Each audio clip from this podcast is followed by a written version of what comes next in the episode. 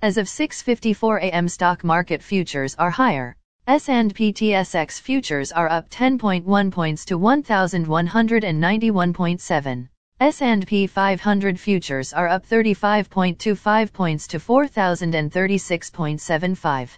NASDAQ futures are up one hundred six points to twelve thousand eight hundred thirty-eight point five. V I X futures are up zero point five nine points to twenty-one point one. Asia and Europe. The Nikkei two twenty-five in Japan was up three hundred sixty-five point five three points to twenty-seven thousand eight hundred eighty-three point seven eight. The China C S I three hundred was up six point six three points to four thousand six point one four. The DAX in Germany is up one hundred thirty-six point eight three points to fifteen thousand two hundred eighty-one point three five. The C A C forty in France is up eighty-five point seven five points to seven thousand one hundred seventy-four point five six. The F T S E one hundred in London is up sixty-one point six four points to seven thousand five hundred forty-five point two. Commodity markets.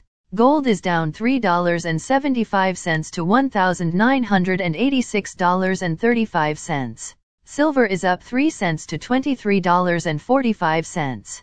Crude oil is up ninety-five cents to seventy-four dollars and fifteen cents. Copper is up three cents to four dollars and eleven cents. Natural gas is up one cent to two dollars and fifteen cents. May corn is called to open lower at six dollars and forty-eight cents. May soybeans is called to open lower at fourteen dollars and sixty-six cents. May wheat is called to open higher at seven dollars and eleven cents. The Canadian dollar is one point three five nine nine. The Canadian two-year bond yield is three point seven six. The Canadian ten-year bond yield is two point nine seven. The United States two-year bond yield is four point zero two. The United States ten-year bond yield is three point five four. Bitcoin is at twenty-eight thousand three hundred twenty-five dollars. Highlights of today's news. Canadian budget makes big changes to alternative minimum tax calculations. Budget outlines eighty-three billion dollars in clean economy tax credits in a bid to compete with United States incentives. Downtown Vancouver's sublease office vacancies at a thirty-year high and could increase. Apple introduces pay later feature. United Kingdom mortgage approvals increase by forty thousand.